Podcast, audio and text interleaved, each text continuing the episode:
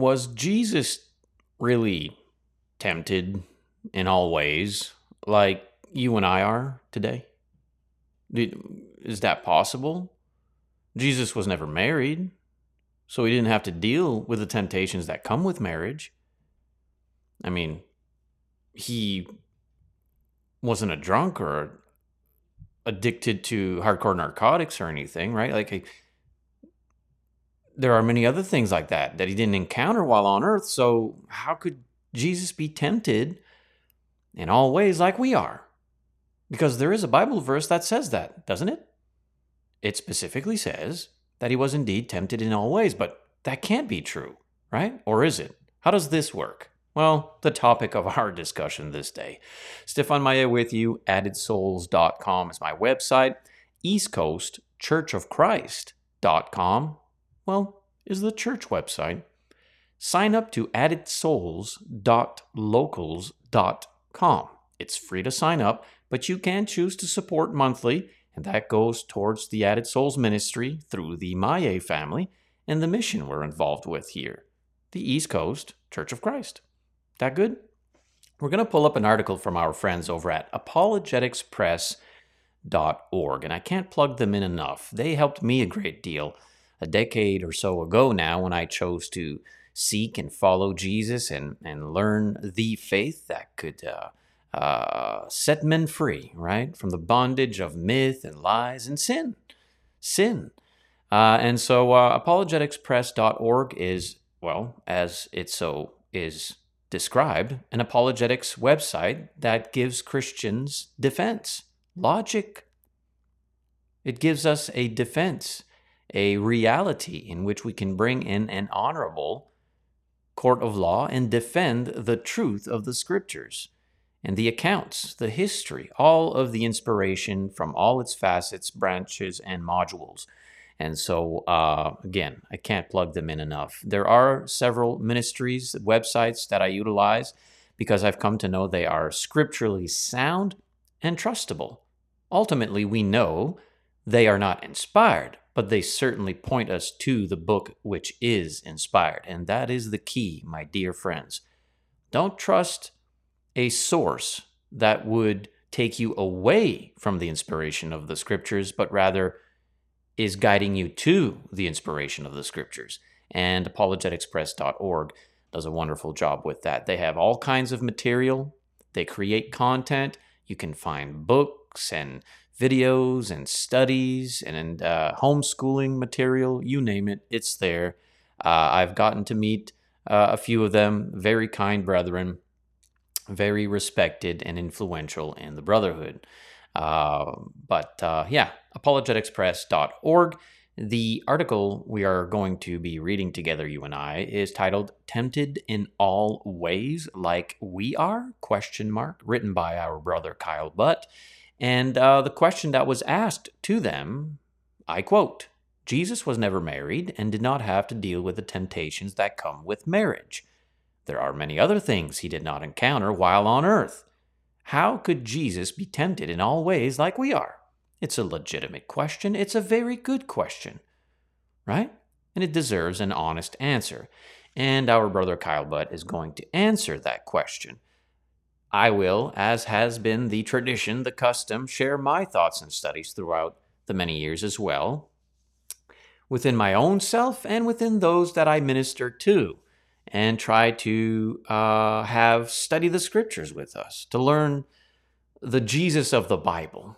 Because if you are honest with yourself and you take a look at everyone who claims Christianity and all the churches that would be found under the umbrella of Christendom, uh, you'll see that all of them seem to have created Christ in their own image. They create God, they create Christianity in their own image, like the buffet table, right? I'll just put what I want on my plate, and I'll leave the rest behind, and I'll create my own dish, if you will, and I'll call this Christianity. And, well, is that true, genuine, authentic Christianity? My dear friends, with all love and respect, I, I've studied the scriptures. I don't see the Christianity men have created in their own image size up with the Christianity that Christ himself has revealed in his book. So we need to find the Christ of the Scriptures and not create a God of our own image and attribute the name Jesus to him. If that makes any sense, then you may be ready to start searching for the truth.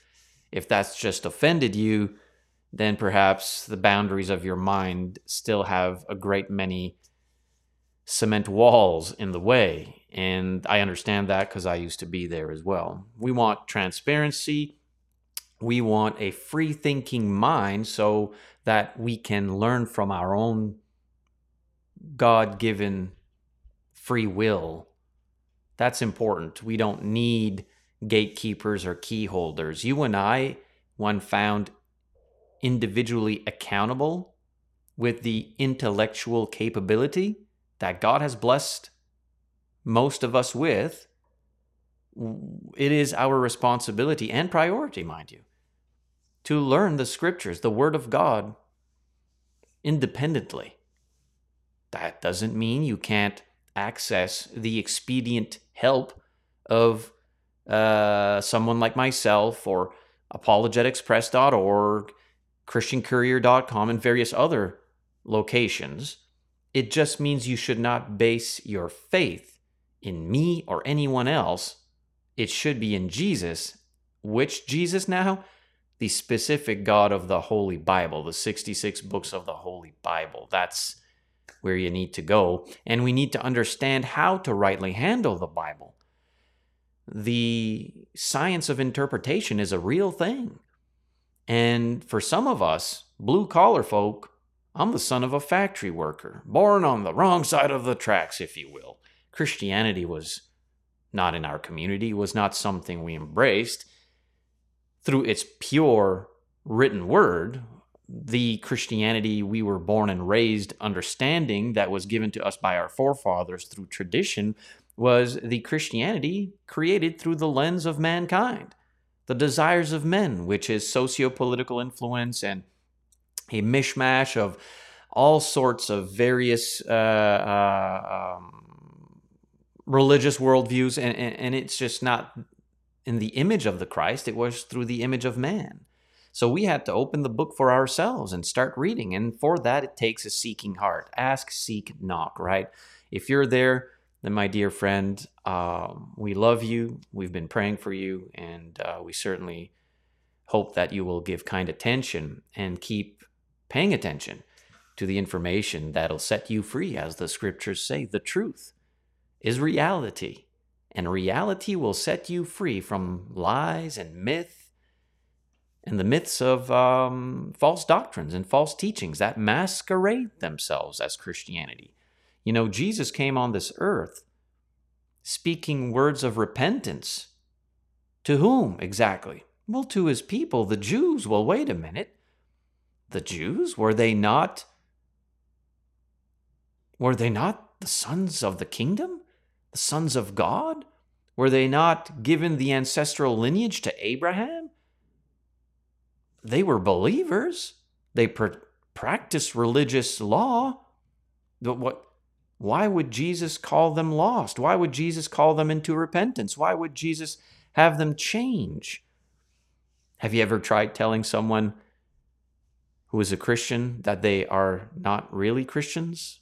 Or the believer trying telling believers that they're lost? I mean, they'll crucify you for that, right? But some have the heart to question and ask themselves, maybe I have been deceived. It happens to the best of us, I assure you. It is possible to be deceived. Even as intellectually capable as we have been blessed to be, wolves in sheep's clothing, uh, manipulative psychological uh, uh, uh, deviants, tyrants, and bullies, individuals can penetrate your life and take control of your thoughts, and they'll masquerade as individuals that are charming, that are scholarly, uh, that uh, you would trust, but they're teaching you something that's not right. And they're giving you a false hope in a heaven you will never see under those deceits. And that's a difficult truth to swallow and accept, because some of these might be our best friends, some of these might be mom and dad, neighbors, coworkers, family, pastors, priests, popes, reverends, teachers, preachers, mankind can fumble and stumble and be deceived and peddle deceit to the next. And we all know a lie goes around the world way quicker than the truth, don't it? Is it so different now? Not at all, my dear friends. When Jesus was walking this earth, the same plague of sin and deceit and myth was infecting all of them. And Jesus came to bring them to his path, the truth, forgiveness, and they needed to repent. They hated him for it. So, all of that said, we need to understand that platform is true and real always, even in this topical discussion regarding the things Jesus has been tempted in. I could not, of good conscience, follow a king, a master, a savior, Jesus Christ, the Messiah, the Anointed One. I could not follow him of good conscience if I knew he could not relate and have compassion to the very ailment of this fallen world. If he, very put plainly, if Jesus can't understand us, then how are we ever meant to understand him? That's why God sent his son to walk on this earth. And at times we miss that because we remove ourselves from the fact that Jesus was a man. God experienced humanity in this fallen world. Now, he did not come as an experiment to say, well, I just want to go see, you know, what happens with mankind down there on earth with them. He lowered himself from the heavenly dynasty. He came down here to be lowered and humbled among us, and he got to experience humanity. But it was not the purpose of his ministry, it was to, of course, redeem us.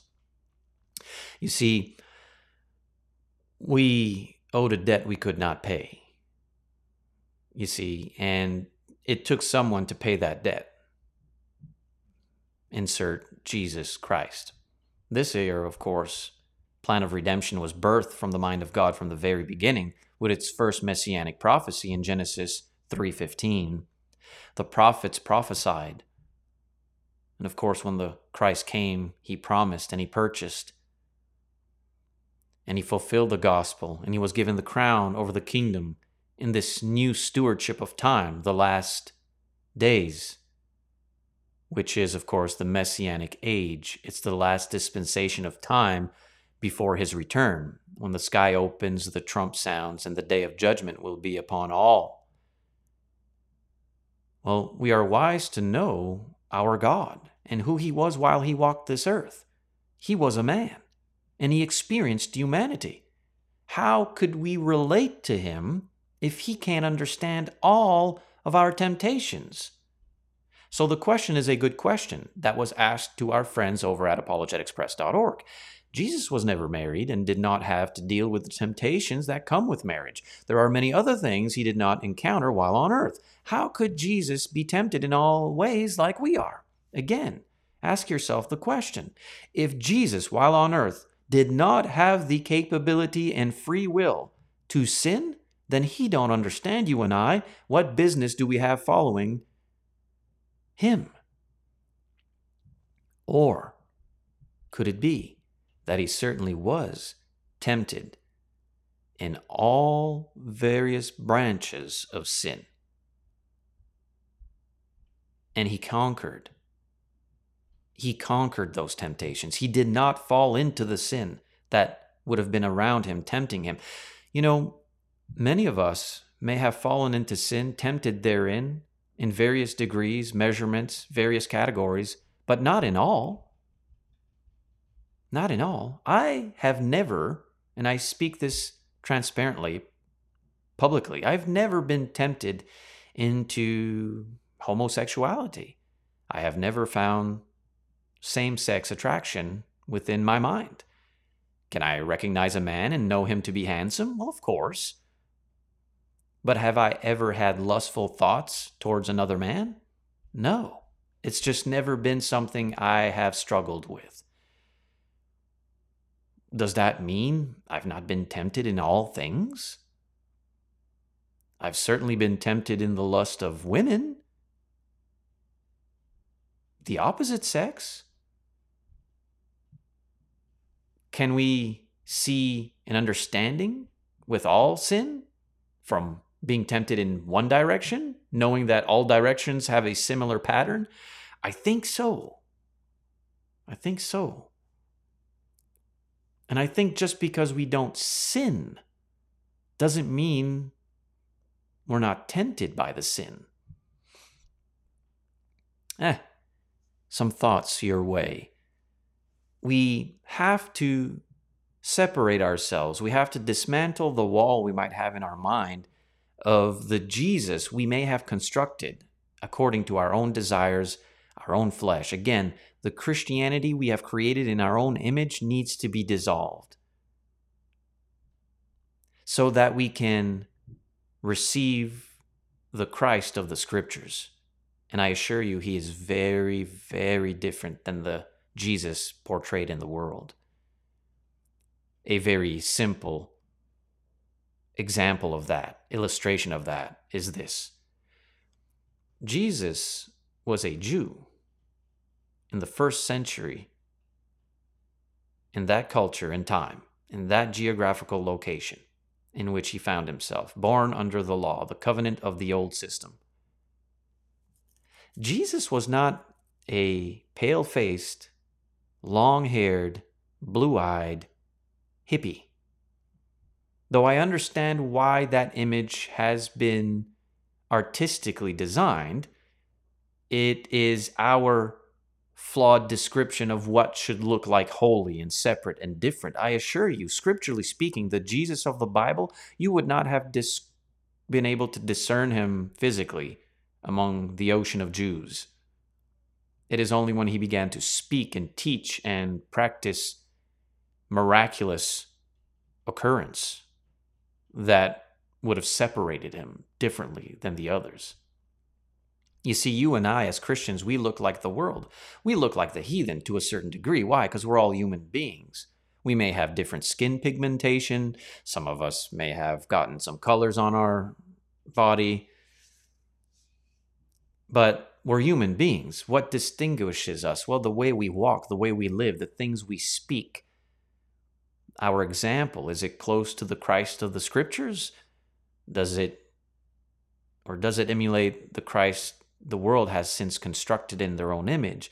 We have to dismantle and dissolve the wall, the image we think Christ is supposed to look like. We have to let go the buffet. That applies when you go to the restaurant, and that's perfectly fine. That's the realm of subjectivity, meaning you can eat what you want to eat, and I might not like what you eat, but we can still be friends. But when we enter into the realm of the objective absolute, then, my dear friends, two plus two don't make five. It makes four. Now, we may have constructed Christ in our own image, and in our own image, we would say, well, no, our image says two plus two makes five, but the truth refutes that. And the truth will set us free. It'll set us free from believing that two plus two makes five.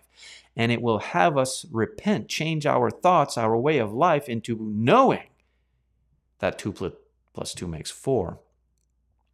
So we have to be honest, sincere, genuine students of the text, the holy text, the inspired word, so as to know what the author's intent is for our minds to receive, and that is the Christ in the image of the Scripture, to which he is bound. God bound himself to the word.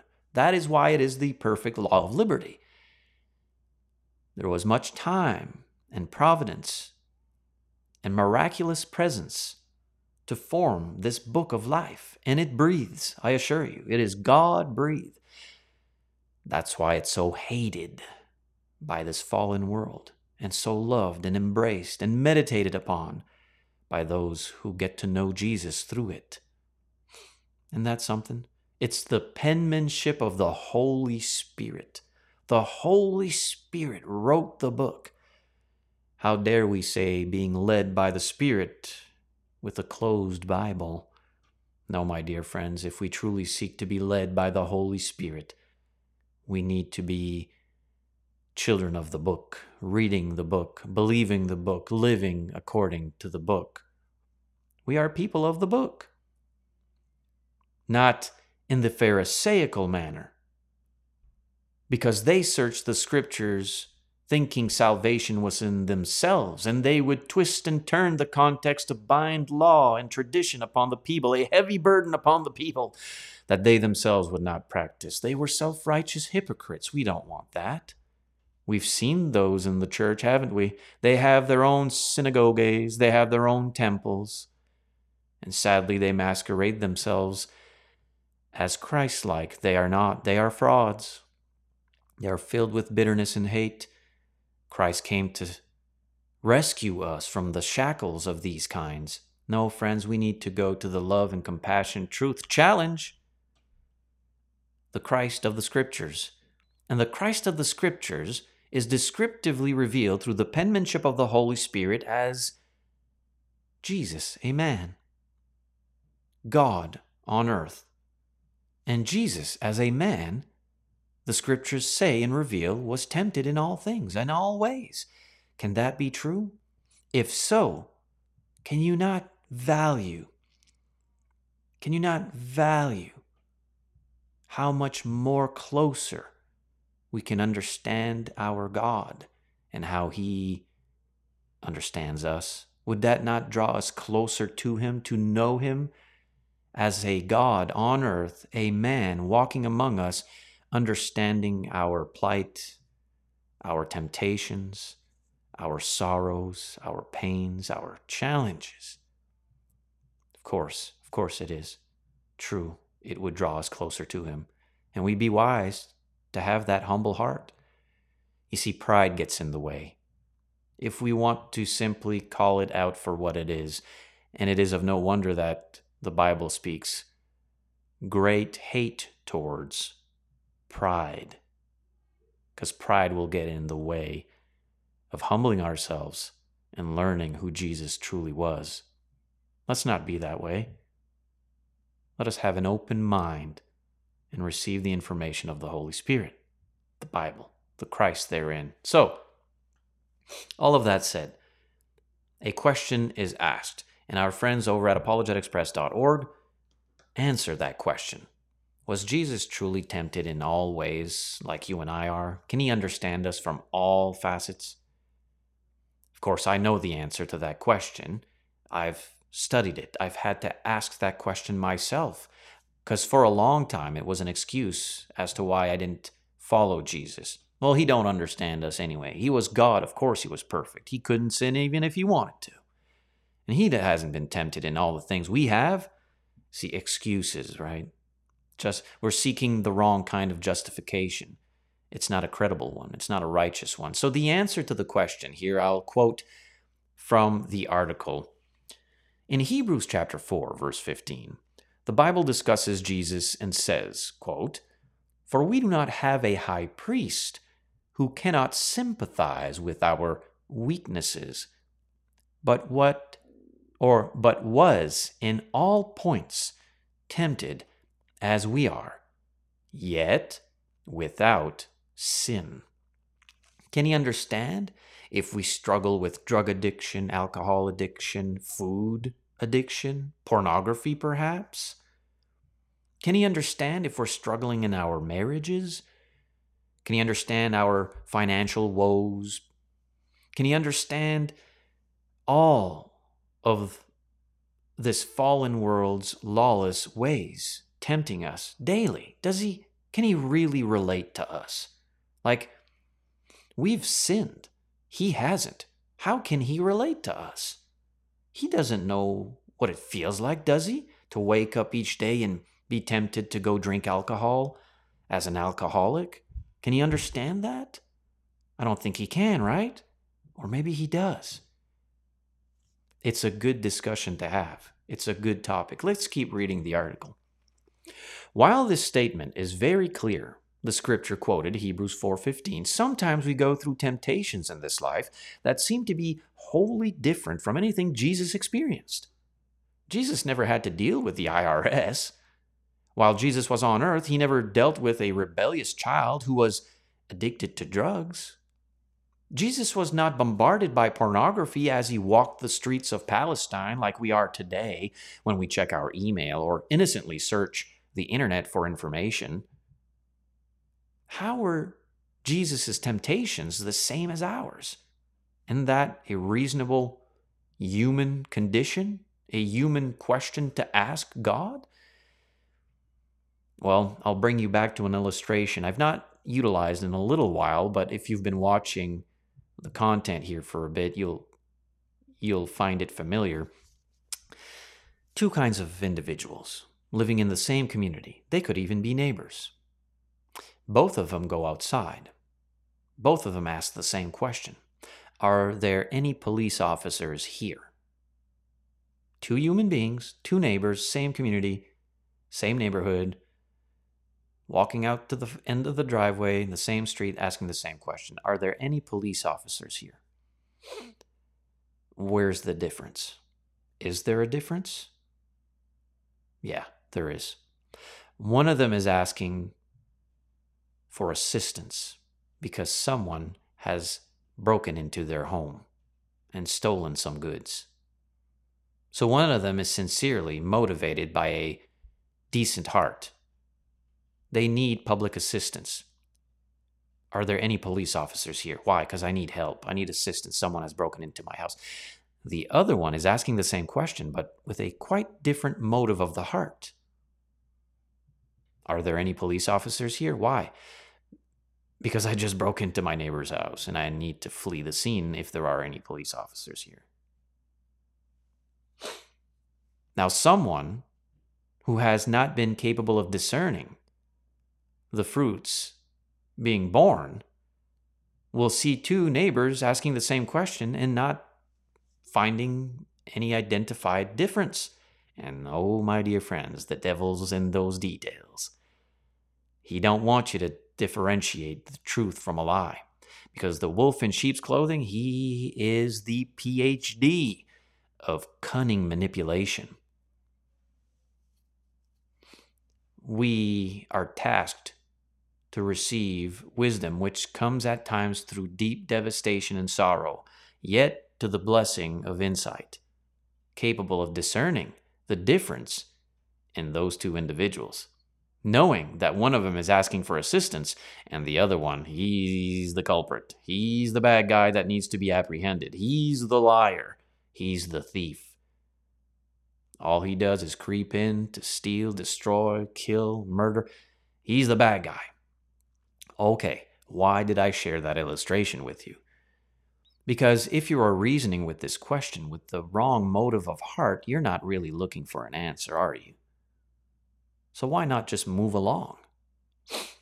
However, if you are among us who have the humble decency to truly ask the question, to receive the answer, and receive the answer, even if it might go against every fiber of our beliefs or experiences, we'd be ready to believe Jesus above and beyond anything we ha- might have experienced or felt or believed prior. How were Jesus' temptations the same as ours? Are we really looking for the answer to that? Well, if we are, let's move forward. As we look for the answers to this question, the article says, we realize that each of us sometimes thinks we are dealing with something that nobody has ever experienced. And we do that, don't we? And we shouldn't. And I know that temptation, you tend to feel you're the only one who has dealt with this in life. We haven't.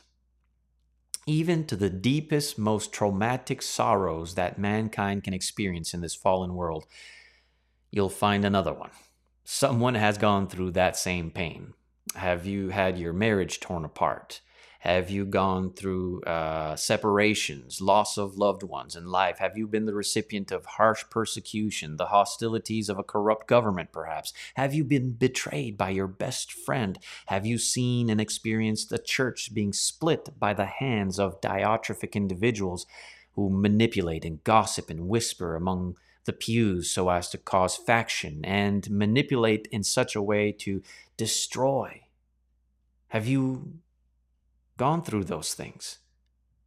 You're not alone. Many of us have as well.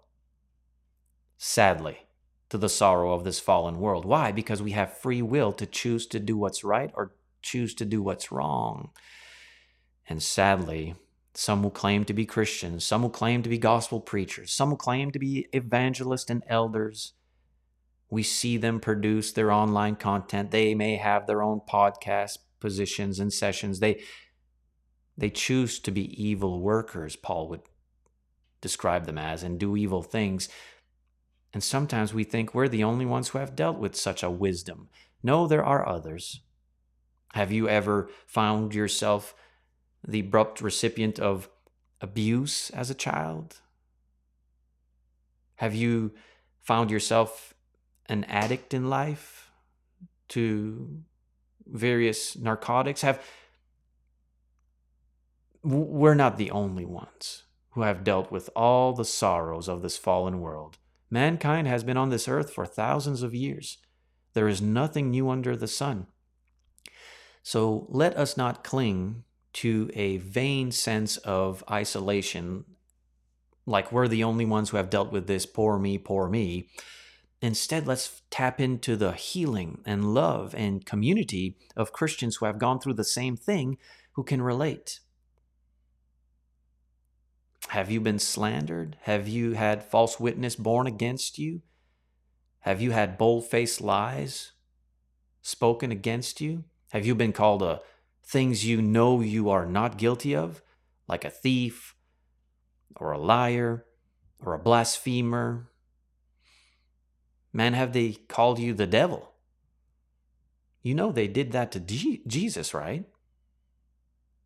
That's... I, That's a, that's a deep sorrow to go through. Some of us know what that feels like. Jesus was betrayed by his best friend, one of his best friends, one of his inner circles, Judas. You do know that the Pharisees needed Judas, right? Because the crowds would see Judas turn against Jesus and give credibility to the falsehood of the Pharisees. The devil wants someone close to you to turn against you so that he can go and accuse you of the very lies he himself is found guilty of practicing. It's a psychological manipulation. Have you been the recipient of such sorrow, such, such devastation and division? You're not alone. Some of us have as well, and we've grown stronger for it, because it can make you or break you. Tap into those who have experienced that same thing. They will love you and understand you and comfort you. Now, can Jesus do that to us? Can Jesus understand those things?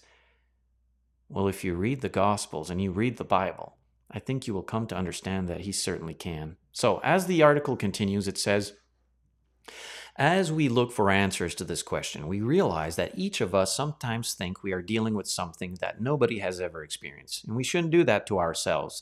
We might think that is a special little place for, for our own shallow thoughts, but it, it isn't. We need to burst from that and, and repent, change from that, and know there are others, and we'll grow closer to God. You'll, you'll see that in your life. So the article continues and says, the Bible, however, explains, no temptation has overtaken you except such that is common to man. First Corinthians ten thirteen. You're not going to experience something that you can claim as your own and that has never been tempted upon any other man on earth. That would be a misguided, shallow, and vain enterprise to endeavor. And some of us do that. And I am sure that I've probably been, been guilty of feeling that way myself, and I've since repented of that. Because for a little while I thought, ain't there no Christians out there who have converted out of a lifestyle and world that I used to live in? I mean, I used to live in pagan practice, heathen worldview. We were indulging in all the extremes of life. Crime, organized, power and influence. All of the nasty and filthy things that come along with it. Can nobody relate to me? Can no one understand how I've gone from that world to this here Christian lifestyle? Well, of course there are. I've spoken to brethren who have had that kind of a past life. And you know what? Even if I couldn't find one, The Bible says to me there are some, and I know that to be true now, because those who used to be Gentiles but converted to Christianity, uh, they came with a lot of baggage. They came with a lot of baggage. So no temptation has overtaken you except such that is common to man. First Corinthians ten thirteen. The Bible further clarifies this idea when it elaborates more about the sin we are tempted to commit. In First John chapter two, verse fifteen and sixteen, we read, quote, "Do not love the world or the things in the world. If anyone loves the world, the love of the Father is not in him. For all that is in the world, the lust of the flesh, the lust of the eyes, and the pride of life, is not of the Father, but is of the world." End quote. This text tells us that there are three basic categories into which all sins fall. Every temptation that any has ever experienced was a temptation to sin through the lust of the flesh, the lust of the eyes, or the pride of life. And friends, if we are being sincere with each other and honest students of the text, we know that is true. We know that's true. Look at all the sins we may have practiced or that we may be snared into this very hour. Can you not see how that branches itself to these three sources? Flesh, eyes, pride, lust. Do we not see that? Of course we do. We keep reading. It is no accident that during the temptations of Jesus, Satan presented the Savior with three opportunities to sin.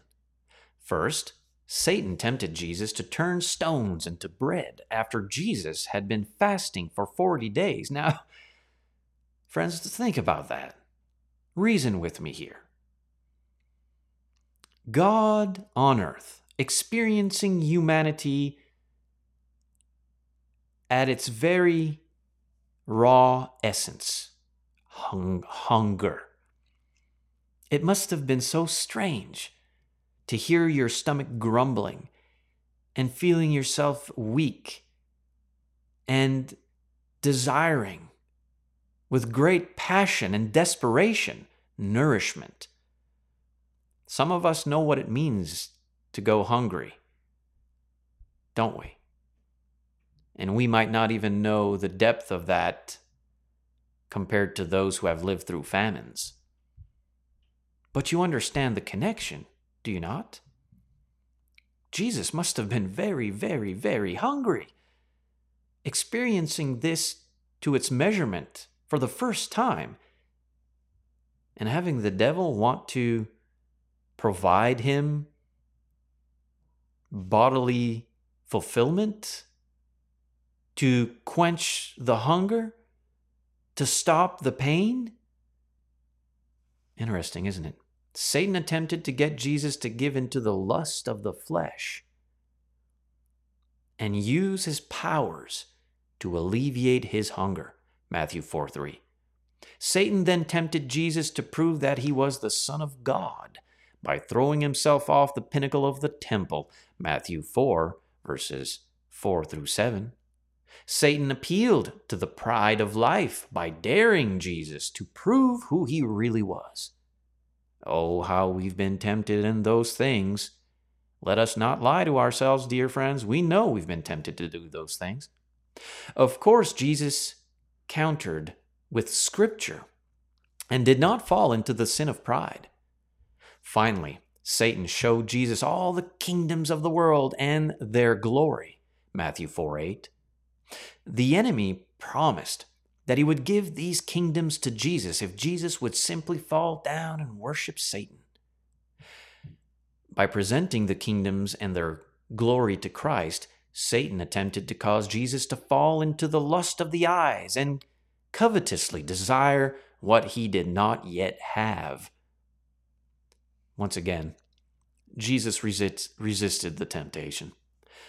Thus, we see that Satan's onslaught on the Lord with his temptations designed to appeal to the lust of the flesh, the lust of the eyes, and the pride of life summed up the enemy's entire repertoire of temptation.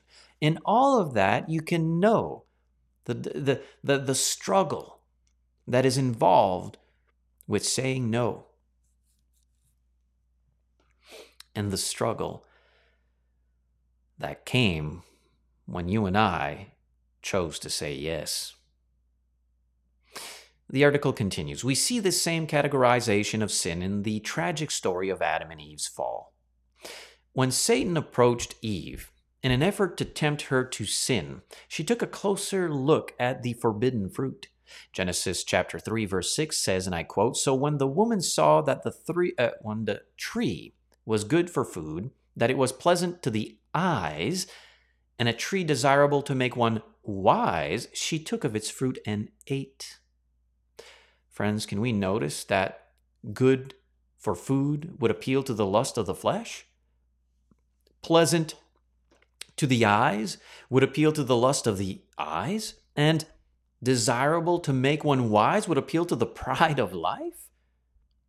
Satan still bakes his poisonous dishes with the same three ingredients this here very hour.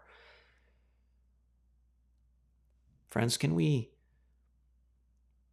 Can we say no to that temptation? Can we be humble together, you and I, and learn the Christ of the Scriptures?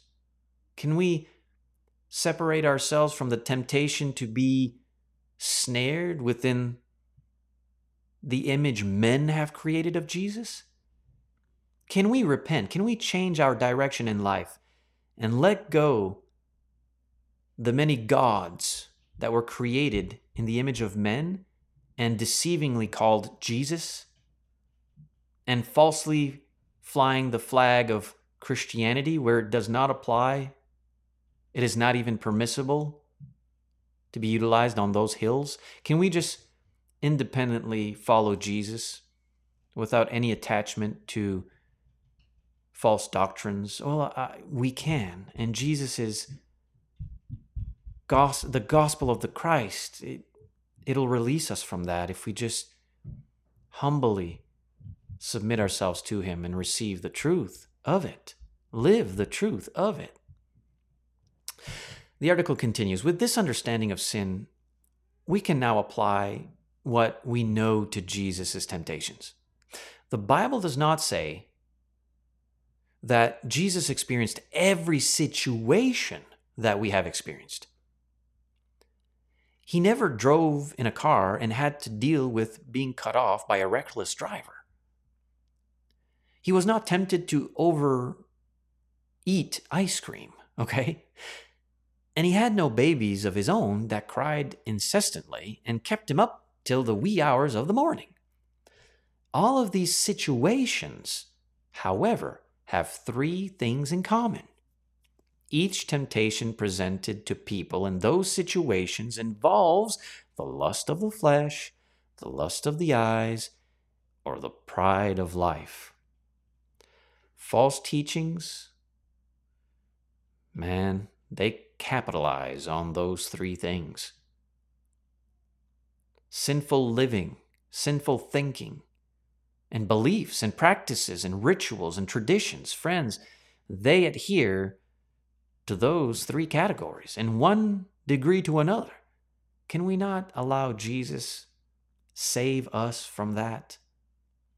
Of course.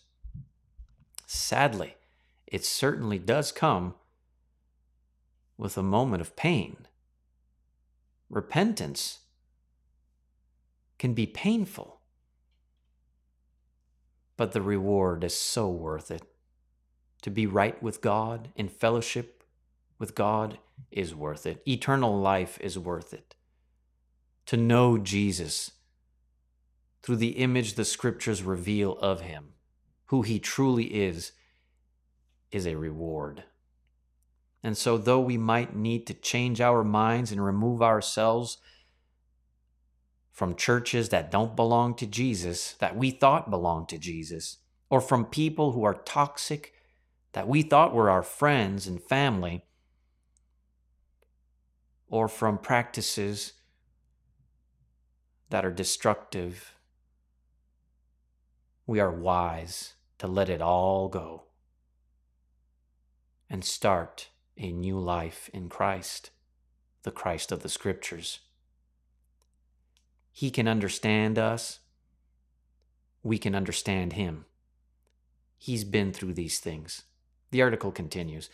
This relationship between temptations and situations can be illustrated in this way. One time, a father and son were walking through a music store looking at the different instruments. For some reason, the son had been having trouble at school with some bullies, and the father was telling him that Jesus understood all about his problems, since Jesus was tempted in all ways like we are.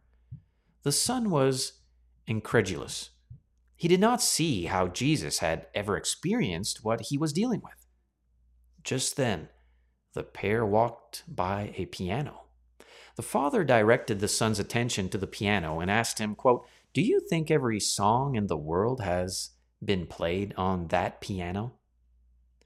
Now the boy quickly answered that such would be impossible. The father then walked over to the piano and methodically tapped every key, causing each to ring out its individual note. He then asked his son, "Has every key on this piano been played?" And the son, uh, of course, then understood the point. Even though every song in the world could never be played on a single piano, situations, every key on the piano could be played, temptations.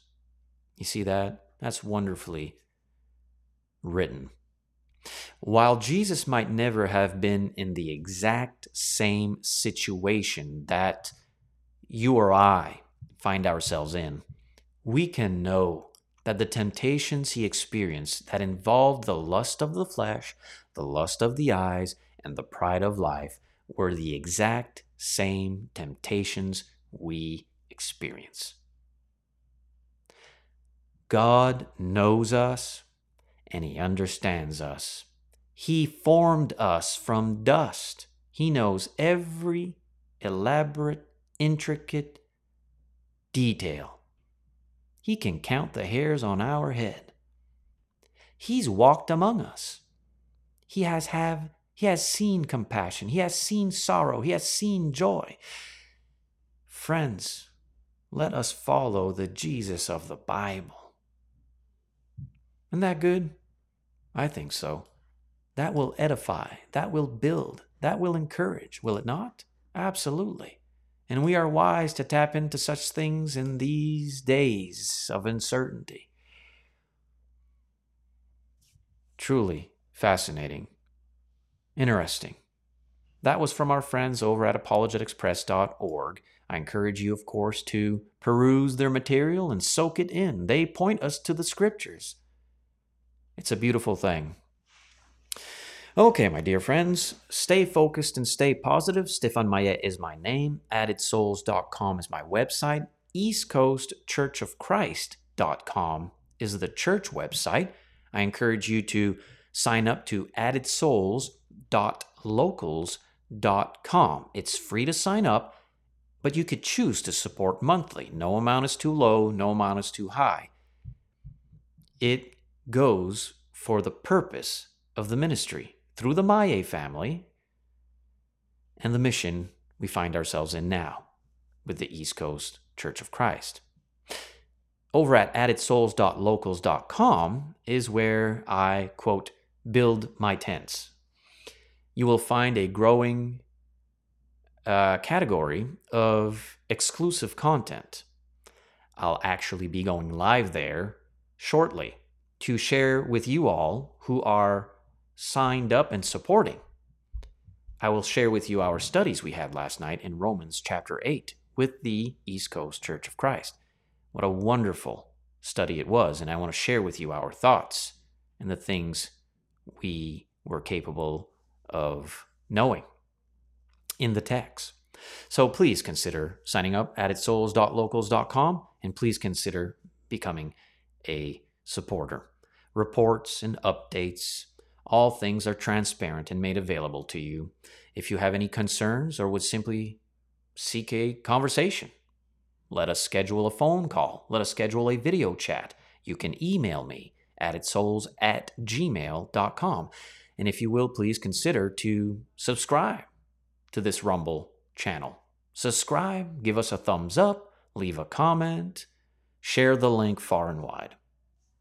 That way you and I partake in this wonderful information that perhaps souls out there seeking might find. Ain't that good? I think so. All right, my dear friends, Lord willing, we shall certainly see each other again next time. Be sure to check out the show notes and the themes of each day throughout the week as we go live Monday to Friday. You might find something in there that would interest you. All right, peace out.